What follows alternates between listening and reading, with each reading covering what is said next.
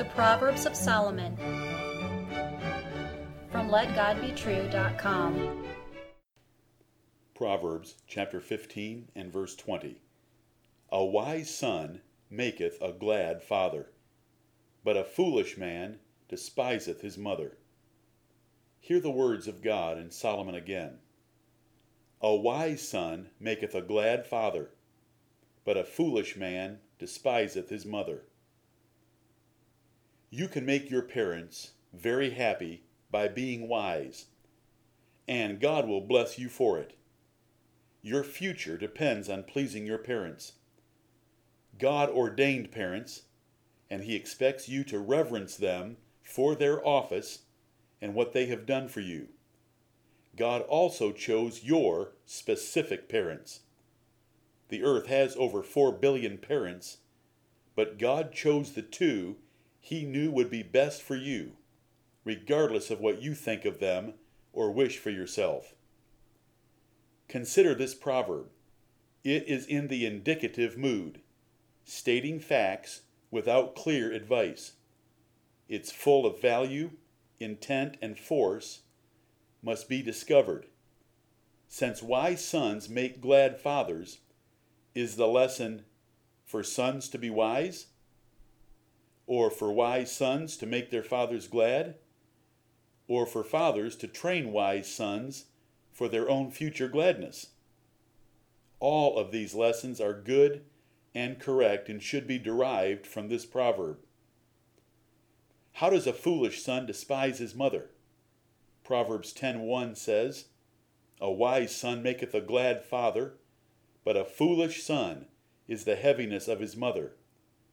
Proverbs 17:25 has, "A foolish son is a grief to his father, and bitterness to her that bare him." A foolish son despises his mother indirectly by being a source of heaviness and bitterness to her through his foolish living. Young men should be wise because wisdom is important and it brings many benefits. Wisdom also leads to favor with God and men. But the lesson of this proverb is the effect wisdom has on parents. If you choose to be foolish, you offend God, you hurt yourself, you offend others, and you hurt your parents. Beware. How important is it to please your parents by being a wise child? Very important. Consider it positively and negatively. If you obey and honor your parents, God will bless you with a good and long life. This is taught in several places in the Bible. But God required capital punishment for insolent and foolish children, and He will do it Himself if the nation neglects its duties in this matter. Why waste time, money, or effort to live longer by the questionable factors of nutrition? Exercise, medicine, or supplementation. The God of heaven, who gave you your life, told you through this proverb that he will add to your life if you will live wisely. How? By fulfilling his promise to give a good and long life to those who honor their parents. What is wisdom? It is the power of right judgment. Wise men fear God and learn his word to know and do the perfect will of God in all situations.